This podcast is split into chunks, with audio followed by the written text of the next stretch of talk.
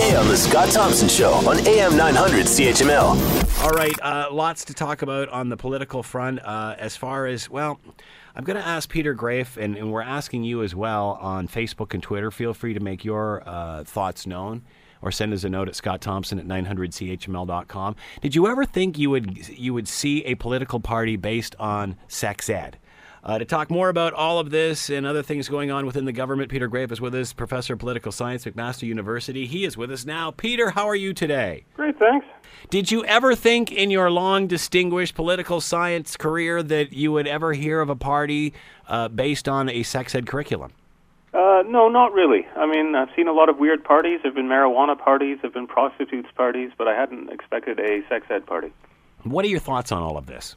Well, I mean, I think students sometimes ask me, you know, why would you ever run in an election if you don't have a chance of winning? And I think the case of parties like this gives it a good example that elections are also about trying to put certain issues onto the agenda that the other parties have to respond to.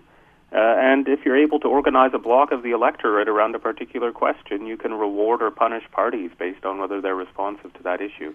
So I think that's why we see this in this election. It's an attempt in a way to make life difficult for the Conservatives, to say that if they are going to abandon the idea of opposing the new sex ed curriculum, there may be some people who will not vote for them, and it will make it harder for them to elect their candidates. Of course, what we're talking about is the riding of Niagara West-Glanbrook.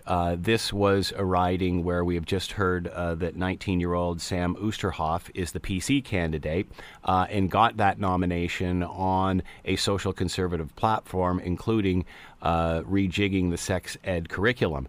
So obviously those people down there, or some down there, feel that he has sort of abandoned their policy because or to follow his own leader's policy. He's obviously been quite silent. No, he hasn't said much about it at this point. Obviously this is a reaction that now he will change his decision. Is there enough interest in this riding that perhaps this party could win? No, I mean, they don't have a chance to win, and I don't even know if they really would have a chance to play their spoiler role, because the Conservative Party is so strong in that riding. In some ways, if they're a spoiler, it's for the Christian Heritage Party that is often run there, given the sort of strong core of social conservatism in that riding. We have this riding, this new party coming from outside, where the candidate and leader of the party says she won't even appear in the riding or campaign at all. So in a way, what they're doing is maybe more splitting the vote of the Christian Heritage Party than doing any real harm to the Conservatives, beyond the harm it does at the level of the province, where Patrick Brown is forced to talk about the sex ed curriculum, which I suspect he hasn't really wanted to do. And this has kind of dogged the first week of this campaign, rather than making these by-elections a way to frame or get a bit of framing around the issue of, say, hydro rates or other aspects of criticism of the sitting Liberal government. Will he have to address this? Well, I mean, he's had to address it all week, I think. I mean, I suspect within a week it will have passed as an issue, but at the moment it's a reminder to Ontarians that there's a division within the Conservative Party, and that it would seem that Patrick Brown somewhat opportunistically enlisted social conservatives in his run for leadership, was willing to push letters to try and get votes in that last Scarborough by-election, by promising to change the curriculum, but when he saw that there might be a bigger price to pay for that, he quickly backtracked and claimed he would have nothing to do with it.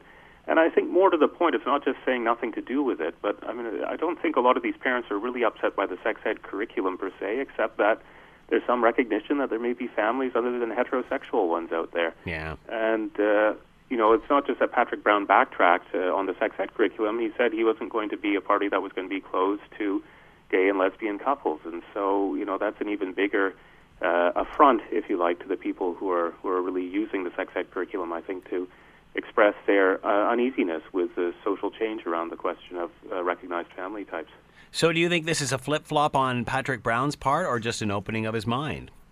I would think it's a flip-flop. I don't think minds open in the course of 48 hours.